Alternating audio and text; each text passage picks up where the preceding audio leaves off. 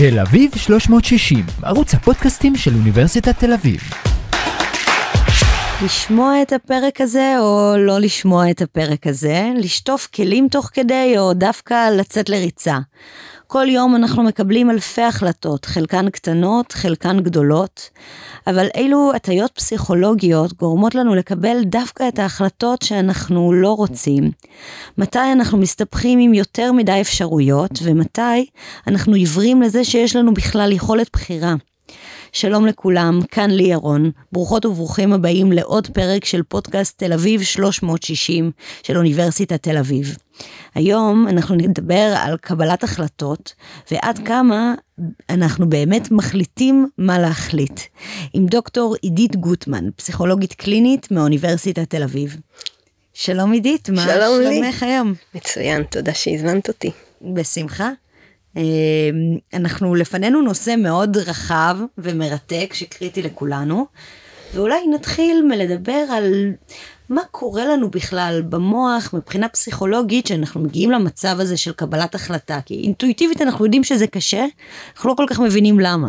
זה המצב הטבעי שלנו להתקיים זה כבן אדם זה לקבל החלטות ואני בתור פסיכולוגית קלינית זה מה שאנחנו רואים ביום יום אנשים שמרגישים שהם נקלעו לסיטואציה או מרגישים שהם קפואים לעשות דברים כאילו בלי שהם יכולים ממש לבחור וזה משתלט עליהם משהו או אנשים שמחליטים שהם רוצים משהו. ובוחרים אותו, ואז מגלים שהם לא עושים אותו למעשה, למרות שהם החליטו כבר שהם כן ילמדו את השיעורים האלה ויגיעו לכל ההרצאות ולא יבריזו.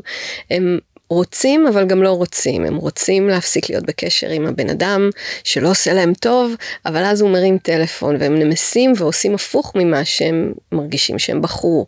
והמנטרה הזו של אלכוהוליסטים אנונימיים אה, אה, תן לי את היכולת להבדיל בין מה שאני יכול לשלוט בו ולבחור לבין מה שלא היא מאוד מאוד מאתגרת אותנו בגלל שיש הרבה דברים שאנחנו מושפעים בהם מהסביבה. ומתמרנים את הבחירות שלנו ודוחקים אותנו לכל מיני מקומות ולכל מיני סיטואציות ואנחנו אפילו לא יודעים שהם שם. ומצד שני יש הרבה מקומות שבהם יש לנו דרגות חופש שכן אם אנחנו מצליחים לזהות אותם ולהרגיש שבתוכם אנחנו בוחרים, אנחנו מרגישים את עצמנו טוב יותר. אז האימה הגדולה של אנשים שמרגישים שהם איבדו שליטה, שהם לא בוחרים כבר והדברים פשוט קורים להם, היא הרגשה מאוד קשה לנו. אנחנו גם חיים בעידן שבו כל הזמן מצפים מאיתנו לעשות בחירות, פעם היה יותר פשוט. שידחו לך את בעלך, היית ממשיכה בעסק המשפחתי, ולא היית צריכה להחליט ולבחור כל דבר. ועכשיו אנחנו בעידן שבו אנחנו מרגישים שאם בחרנו באייפון, אז בחרנו משהו שאומר משהו על הזהות שלנו, ואנחנו לא אנשי אנדרואיד יותר, או אנחנו אנשי אה, אפל, מקינטוש. אה, הבחירות הקטנות היומיומיות האלה, טבעונות, או להיות קרניבור. אה, ההחלטות כל הזמן, כל ההתנהגות שלנו בעצם אפשר uh, לעשות לה רדוקציה לדבר הזה של uh, מה החלטנו, מה בחרנו לעשות. Uh, וכל הממשקים בין הסביבה לבין מי שבתוכנו, מה שבתוכנו, אה, שזו הפסיכולוגיה, באים פה לידי ביטוי. איפה הסביבה מתמרנת אותנו ונכנסת לנו מתחת לאור, ואיפה זה אנחנו, ועד כמה אנחנו מרגישים את עצמנו בהחלטות שאנחנו בוחרים, ומרגישים שאנחנו יכולים להתחייב אליהם. אז כפסיכולוגית קלינית, אה, אפשר להסתכל ככה בעצם על כל התנהגות, וכשאנחנו מעמיקים ככה אחד על אחד, מול אדם בחדר, אז אנחנו מגלים שבתוכנו יש הרבה כוחות. אנחנו לא עשויים מקשה אחת, והמוח שלנו משקף את זה מצוין. המוח הוא לא גוש אחד, אחיד, מונוליטי, הומוגני, שכולו בכיוון אחד, מכוון מטרה. כן. יש בו שכבות, ויש בו גרעינים, ויש בו חלקים שונים, שיש להם אינטרסים שונים ומטרות שונות. והרבה פעמים אנחנו ממש מרגישים את זה פיזית, שאני גם רוצה וגם לא רוצה, ואני קרוע בתוכי.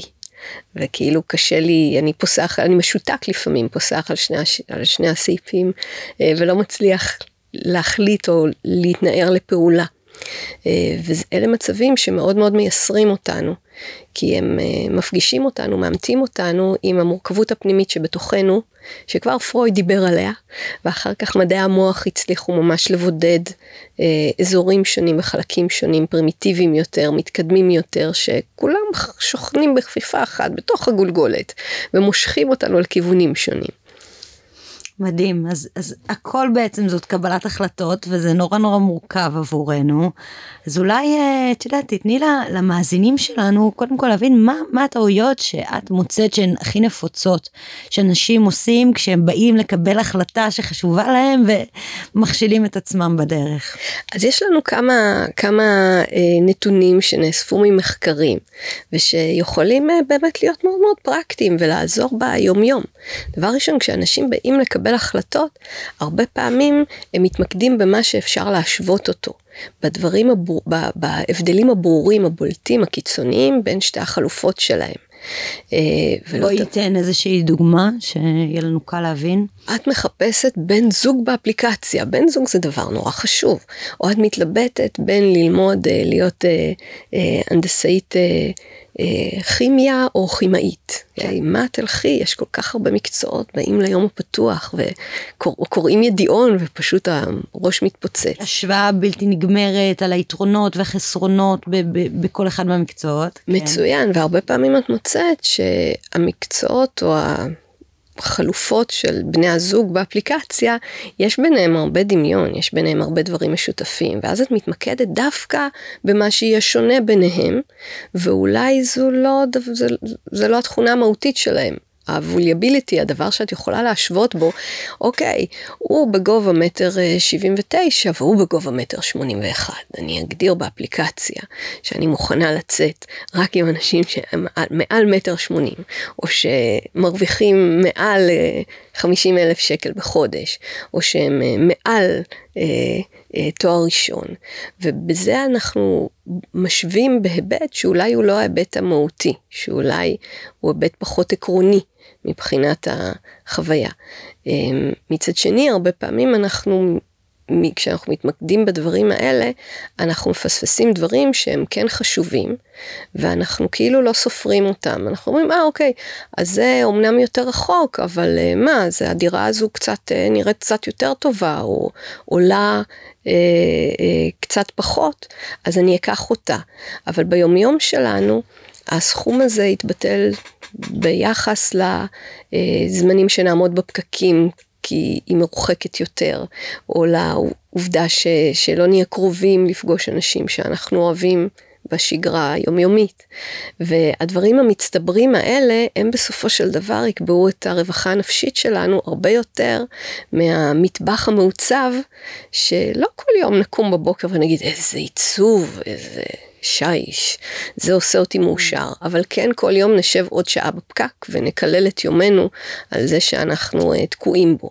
אז אלה בעצם, אם אני מבינה נכון, שתי טעויות שונות. שתי טעויות שונות שנובעות ממה שנקרא פוקליזם, הנטייה שלנו להתמקד בהיבט אחד. Uh, וההיבט האחד הזה, הרבה פעמים הוא לא היבט מהותי, הוא לא היבט uh, מאוד משמעותי.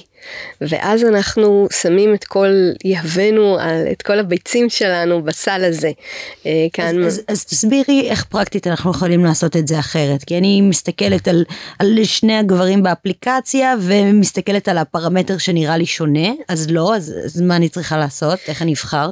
אה, אז דבר ראשון כדאי לפגוש, המחקרים מראים שאנחנו, אחרי שאנחנו מבלים זמן בחברת אדם למשל, אז אנחנו הרבה יותר אה, אה, משנים את דעתנו באופן אינדיבידואלי ביחס לרמת הערכה שלנו עליו, ביחס לרמת האינטימיות או הקרבה שאנחנו מרגישים כלפיו, או הרצון להיות איתו, וזה משהו שרק לראות את הנתונים היבשים, או רק להתמקד בגובה שלו בסנטימטרים, לא ייתן לנו. גם בעבודה או בלימודים, ההתנסות נותנת לנו משהו שקשה להחליף אותו, ולכן עשייה לפעמים היא הצעד הראשון והנכון יותר מאשר הישיבה מלאת האיסורים מול טבלאות בעד ונגד. אה, כלומר, אם קשה לי להחליט ויש אפשרות קודם כל לנסות, לעשות, אז לנסות לקפוץ למים, לחוות מהניסיון, ואז לחזור לקבלת ההחלטה? ניסחת את זה בצורה מושלמת. אנחנו יודעים למשל שהרבה פעמים אה, אנשים צעירים בשנות השיא האלה של החיים, ב-rush hour of life, שבו צריך לקבל המון החלטות, וגם אה, ללמוד וגם להתחיל להקים איזה יחידה משפחתית, לבחור בן זוג, הכל מרוכז בשנות ה-20 לחיים, והם מרגישים שהם אה, יכולים או צריכים לדחות את זה עד שהם יהיו בטוחים במשהו, שהם אה, לא פנויים עוד לצאת עד שהם לא יגמרו את התואר, או שהם אה, לא פנויים לבחור עד שהם לא יחליטו את ההחלטה שהם יהיו הכי שלמים לגביה ולכן הם צריכים לנסוע לטייל בכל העולם פעמיים ולחזור ולחשוב על זה עוד ולקרוא ידיונים כאילו הם אה, אה, ספרי מתח בטיסות. אה, עד שהם לא יהיו סגורים על זה לחלוטין אין דבר כזה. עדיף להתחיל להתחיל מלמטה במקום שהוא אופציונלי שהוא די קרוב וככה לגלות אני מעדיף לעבוד עם ילדים אני מעדיף לעבוד עם מבוגרים אני מעדיף להיות עצמאי קל לי יותר להיות שכיר, נעים לי בעבודה שהיא משרדית, אני לא יכול קירות מסביבי. כלומר, הגילויים הקטנים האלה של איזה מקומות נוח לי יותר בהם ואלה פחות, אלו פחות, הם אה, הרבה פעמים מתרחשים דרך הרגליים, מתוך עשייה.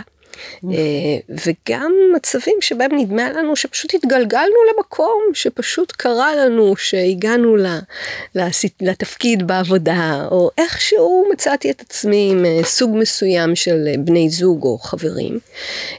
הרבה פעמים זה פשוט הבחירות הקטנות האלה של המקומות שבהם טוב לנו יותר, נוח לנו יותר, טבעי לנו יותר, כי שמנו את דריסת הרגל באזור שהוא די קרוב, ולפעמים למדנו גם לברוח ממנו. וללכת לכיוון אחר לחלוטין. את יכולה לתת עוד דוגמאות לזה כי את בעצם מדברת על, על משהו שהוא חלק מהמחקר שלך שהוא מאוד מעניין שלצד זה שלפעמים אנחנו נתקלים ב... ככה מציפים את עצמנו ב, בריבוי של אפשרויות שמונע מאיתנו גם אה, לקבל החלטה יש הרבה אזורים בחיים שבהם אנחנו מתעלמים או עיוורים לזה שיש לנו יכולת בחירה ודווקא אלה אולי ההחלטות היותר משמעותיות. תני לנו כמה דוגמאות לזה ואנחנו יכולים אולי אה, זאת לשים משקפיים ככה יותר טובות. אה, אנחנו מאוד מאוד מושפעים מהסביבה שלנו, והסביבה שלנו מתמרנת אותנו ואת ההתנהגות שלנו באין ספור דרכים קטנות וכמעט בלתי נראות. אנחנו יודעים אה, שדברים כמו במש... למשל באיקאה, החיצים האלה, שמכוונים אותנו לעבור את כל המבוך המסובך, אה, דוחפים את מרבית האנשים באמת לעשות את כל הסבב, לעבור את כל הקומות ואת כל עולמות התצוגה, עד שהם מגיעים בסוף לקליפסים. שהם בעצם הגיעו לשמם. אה, ואנשים מבינים רציונלית שהם יכולים פשוט לעלות במדרגות ישירות ליעד שלהם, אבל משהו קטן בסביבה יכול לעשות שינוי מאוד מאוד גדול בהתנהגות שלנו. אה, השפעות שהן סמויות לנו, שאנחנו עיוורים אליהן. למשל, אנחנו יודעים שבדברים מאוד מאוד דרמטיים לפעמים, הסביבה איכשהו מפעפעת לתוכנו ומכווננת את ההתנהגות שלנו. אם מישהו מהמכרים שלך נולד לו תינוק, הסיכוי שלך ייוולד תינוק בשנה שנתיים הקרובות, סטטיסטית קופץ. אם מישהו מהידידים או המכרים שלך בשדה החברתי שלך מתגרש, הסיכון שלך לגירושים מאוד מאוד עולה. הדברים האלה הם הרי נראים לא סבירים. אנשים לא מחליטים להתגרש או להוליד ילדים לפי זה שמישהו בשכונה שלהם, או מה... החוג החברתי שלהם עשה את זה. אבל הדבר, ההשפעות האלה שחלקם אנחנו לא מודעים להם עד הסוף, הם שם והן משפיעות עלינו. Mm. כלומר, אני אה, כדי לנסות להתנגד או להקשיב יותר לעצמי, יכולה רק לדעת ש, שבאופן לא מודע אני מאוד מושפעת ממה שהסביבה שלי עושה, כן? אם אנשים סביבי התחילו להוליד ילדים, ואם אני מרגישה שאני, אה, פתאום רוצה להיות אימא אחרי שחברה טובה ילדה, לשים לב שזה אולי קשור, זה, זה הכלי היחיד שיש לנו לה, להתנגד בעצם? אני לא חושבת שאנחנו צריכים להתנגד, אני חושבת שמראש העצמי שלנו הוא שלוב והוא חלק בלתי נפרד מהסביבה שלנו. מי אנחנו אם לא סך כל הקשרים החברתיים שלנו? אם את שואלת את עצמך מי אני, התשובות הראשונות שאת נותנת, אני מניחה, כמו רוב האנשים, הן תשובות שקשורות לזהות החברתית שלך. את גרה במדינה מסוימת, את uh, אימא, את בת זוג, את חברה של, את uh, אשת מקצוע בקהילה uh, שאת שייכת לארגון מסוים של אנשים, זה הכל אנשים, את סטודנטית, את uh, עם זהו, שייכת לקבוצה עם זהות דתית או, או, או לאומית כלשהי. אז זה מי שאנחנו, ואנחנו גם ככל שאנחנו עולים בגיל ויש לנו יותר דרגות חופש, אנחנו לא מוצאים את עצמנו סתם מוקפים בסוג מסוים של אנשים. אנחנו מגיעים מראש להיות עם אנשים שמושכים אותנו, שדומים לנו, שעולים בקנה אחד עם התפיסות שלנו של מה נכון ומה לא נכון, ואז הם בתורם משפיעים עלינו בחזרה ומעצבים אצלנו, מדגישים אצלנו עוד יותר היבטים מסוימים, או מחלישים אחרים. בהחלט, אבל אני אקשה עלייך, כי אני חושבת חלק מהדברים באמת ש... שהם מורכבים כשאנחנו מגיעים לקבלת החלטות, למשל, אם אה, הרבה זוגות סביבי מתגרשים. ו... אני נמצאת בזוגיות שאולי יש בה קשיים, אבל אולי הדבר הנכון הוא לא להתגרש עבורנו, וה, וההחלטה פה של הסביבה שלי יכולה להשפיע עליי מאוד, ואני לא רוצה לעשות כזאת אה, טעות, כן, ו, ולוותר על קשר שעוד היה אפשר להציל אותו. איפה במקרים האלה אנחנו יכולים ככה ללמוד להתנהג אחרת, או, או, או לבדל את עצמנו מהסביבה? אז אה, זו דוגמה מאוד מאוד טובה, הנושא הזה של נישואים הוא נושא שאני חושבת, אה, הסטטיסטיקה מראה לנו כמה הוא ממחיש את המורכבות של קבלת החלטות. כי באמת זוגות שמתחתנים למשל בשידוך, שזה אומר גם שהם מתחתנים בחברות שהן יותר שמרניות ויותר מסורתיות, ובהם הם גירושים כי אין דבר כזה, אין חרטות. רמת האושר שלהם בטווח הארוך מהזוגיות, מהקשר, עולה. כי התחושה היא שאוקיי, פה לא הייתה לי בחירה, ולכן הבחירה היחידה שלי היא כמה טוב לעשות מזה. רגע, אני אעצור אותך. מחקרית זה עדיין מבוסס בשנת 2022 שזוגות שמתחתנים בשידוך מאושרים יותר מאלה שהתחתנו לא בשידוך. בהחלט. בתחילת הקשר, רמת האושר ושביעות הרצון מהקשר הזוגי נמוכה יותר, וככל שעולים בוותק של הנישואים, היא עולה משמעותית. אצל זוגות שמתחתנים מאהבה רומנטית, שהם בחרו לבד מכל המחזרים, מכל האפשרויות בטינדר. דווקא את בן הזוג הזה, רמת העושר גבוהה בהתחלה ודועכת בצורה דרמטית, בטח בהשוואה לעלייה שאנחנו רואים אצל זוגות שהתחתנו בצורה מסורתית. וזה למה? בגלל איסורי המצפון של בחרתי לא נכון, או... או... בגלל התחושה של אני יכול להתחרט בגלל המודעות המוגברת לחלופות הרבות, בגלל התחושה שזו החלטה ולכן אני בכל רגע ובכל שנייה צריך לשאול את עצמי האם זו הבחירה הנכונה או שאני יכול לעשות משהו טוב יותר.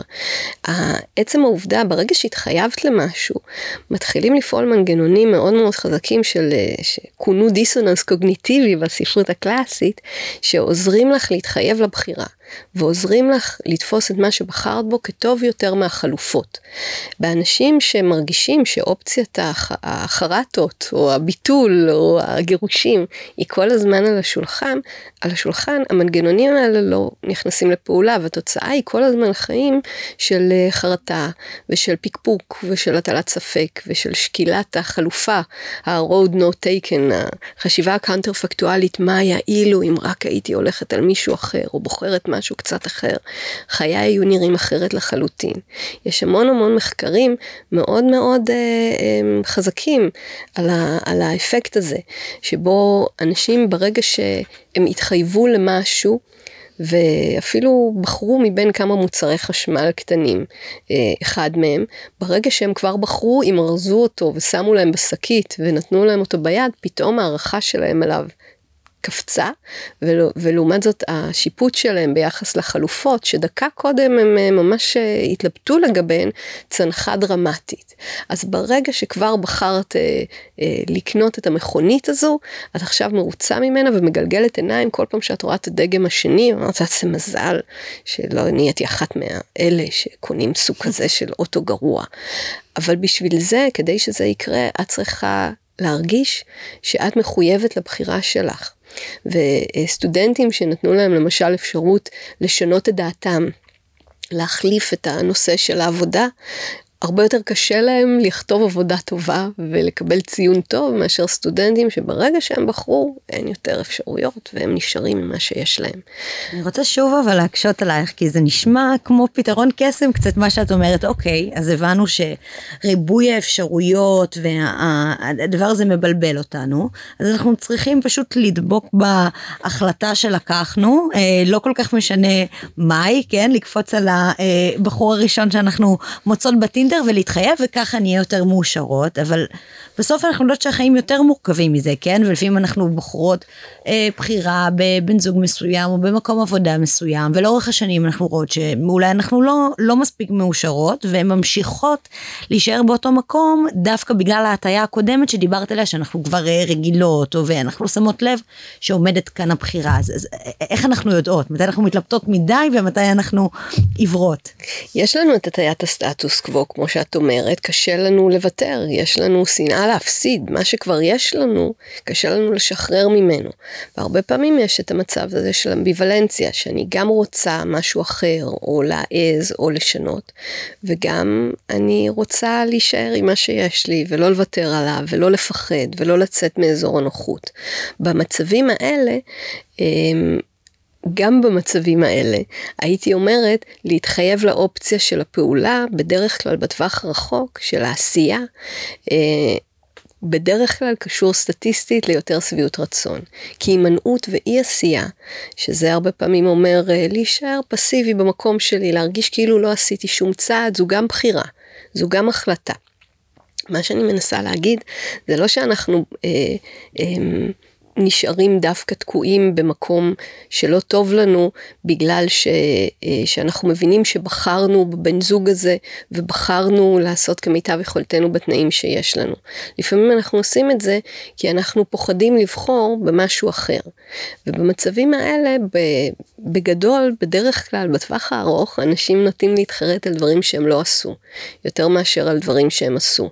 כי דברים שעשית אז אתה יכול אחר כך אה, לתקן אם אתה מגלה שזה לא נכון, ודברים שלא עשית אתה רק יכול לפנטז שנים אחר כך, מה היה קורה אילו. דברים שעשית, אחרי שעשית אותם, אז גם אם לא הצליחו כפי שקיווית, אנחנו מגלים שהם אדם מצליח לשכנע את עצמו לראות את היתרונות, לפעמים יוצאים דברים רעים גם מהחלטות לא טובות, אה, דברים טובים, סליחה, גם מהחלטות אה, אה, פחות אופטימליות. אה, אז בחרת אולי בן זוג שהוא פחות מתאים לך, אבל למדת משהו על עצמך. אה, אבל אה, אולי אה, הולדת ילדים ש, שמאירים את חייך, אולי פגשת אנשים, אולי הגעת למקומות שאחרת לא היית מגיעה אליהם. אז עצם העשייה היא בדרך כלל טובה מאי עשייה, מהימנעות. מבחינת החרטה. אנשים אה, פוחדים מדי, לפחות מחקרית, להתחרט. אה, מסתבר שאנחנו פחות מרגישים חרטה ממה שאנחנו פוחדים שנרגיש. הניסיון למזער חרטה גורם לנו לבחור בדרכים שנראות לנו יותר בטוחות, שזה להישאר בסטטוס קוו, להישאר במצב הקיים. לקבל החלטה פסיבית, אני פשוט לא עושה כלום, ואז כאילו לא עשיתי, למרות שעשיתי. בעצם בחרתי לוותר על האופציה השנייה. ולאנשים קל יותר עם זה, בצורה קיצונית, עד כדי כך שאם את מנסחת את השאלה הפוך, אז הם יענו גם באותו אופן, כל עוד הם לא מרגישים שהם זעזעו את, אה, את אה, אמות הסיפים או ממש בחרו משהו בצורה אקטיבית. אה, אבל עדיף לעשות ככלל. וכשאנחנו מדברות על החלטות כאלה גדולות, כי הרבה פעמים אנחנו מדברים על החלטות שהן, כמו שאת אומרת, בתוך אזור הנוחות, או מחוץ לאזור הנוחות. כלומר, האם עדיף לי להישאר אה, במדינה שבה גדלתי או אה, לעבור למדינה אחרת החלטה מאוד גדולה המחקר מראה שעדיף ככה לקפוץ למים העמוקים מאשר להישאר באזור הנוחות. המחקר מראה שאנשים שמתלבטים אם הם מחליטים באופציה של הימנעות, בדרך כלל, סטטיסטית, הם נוטים להתחרט על זה. כששואלים למשל אנשים אה, אה, מה החרטות הגדולות שלהם בחיים, בדרך כלל זה מתחיל בדברים אה, שלא עשיתי. הלוואי שהייתי יותר עושה, הלוואי שהייתי יותר מנסה. כי בדיעבד, מ- מרחוק, אז שוכחים את כל הדברים האלה של אה, אי נוחות ופחד, וזוכרים רק את המהות, את, ה- את האסנס.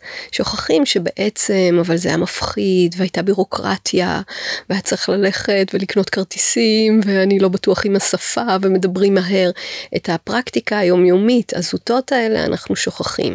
ואנחנו זוכרים את העניין העקרוני, החוויה, האהבה.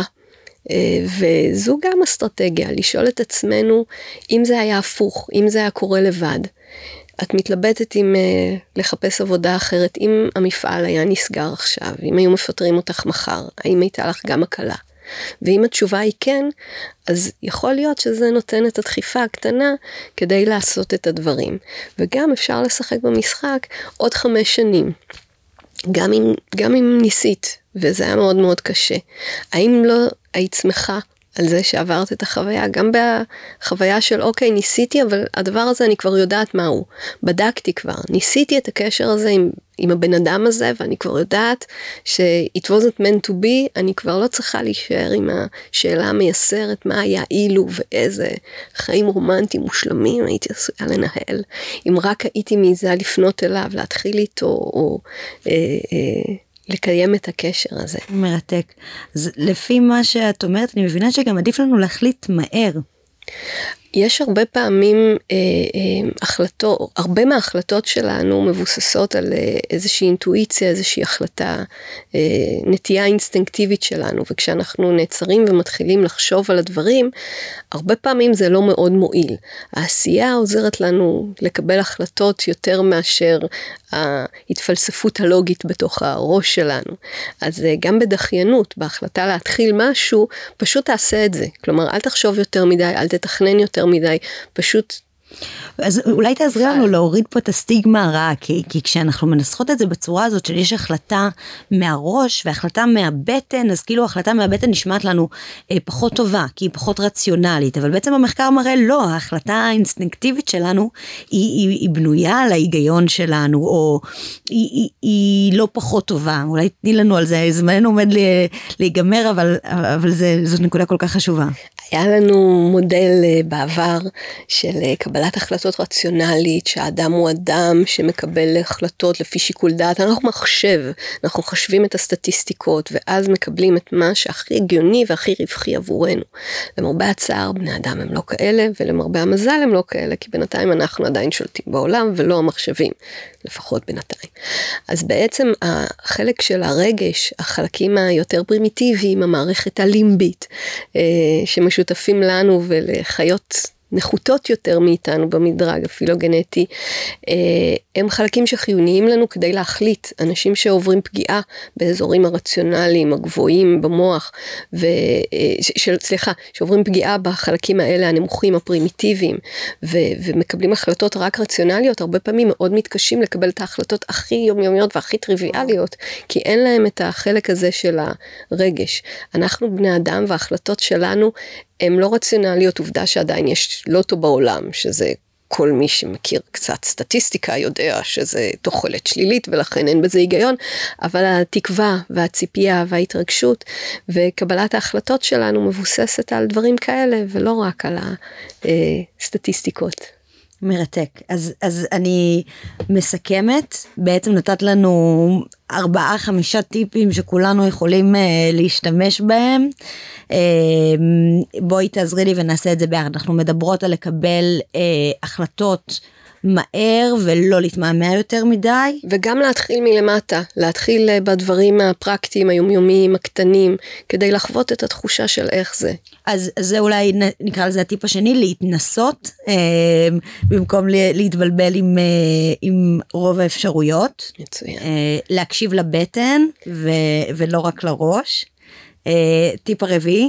גם להיות נחמדים לעצמנו, גם להיות נחמדים לעצמנו, אין תשובה נכונה אחת, החיים הם לא ספר חשבון של כיתה ו' שיש בסוף פתרונות מדויקים שמתחלקים בצורה מושלמת במספר אה, בלי שארית. אה, יש טעויות וזה בסדר גמור ואפשר לתקן דברים ואפשר ללמוד מהם ולא צריך לפחד לנסות. וגם להתייעץ באנשים אחרים, אנחנו חיות חברתיות, תחפש מישהו שכבר שם, ותשאל אותו על הדברים הקטנים, הטובים והלא טובים, הדברים שהוא אוהב, שהוא לא אוהב, תצפה בו קצת, תהיה איתו. אה, אנחנו יכולים ללמוד מניסיונם של אחרים, מה שכלבים פחות יכולים לעשות. אנחנו יכולים לראות אנשים שכבר שם ולשאול ולקבל גם מידע, גם קשרים, אה, גם רעיונות לדברים שלא שקלנו. כן. בכל כן. חלופה והם מאוד רלוונטיים. וכן, ואולי שני הדברים הכי מרכזיים זה א', להיות אה, אמיצות ואמיצים ולזכור שאנחנו נתחרט יותר על מה שלא עשינו. ואחרי זה אם כבר קיבלנו החלטה לדעת שהמחשבות האינסופיות הן מה שפוגע לנו באושר אז עדיף לנו כבר uh, להתחייב לה. הן לא רציונליות המחשבות האלה כבר, אה, הן לא עוזרות. דוקטור עידית גוטמן, פסיכולוגית קלינית מאוניברסיטת תל אביב, המון המון תודה לך, היה מרתק. תודה לך. תל אביב 360, ערוץ הפודקאסטים של אוניברסיטת תל אביב.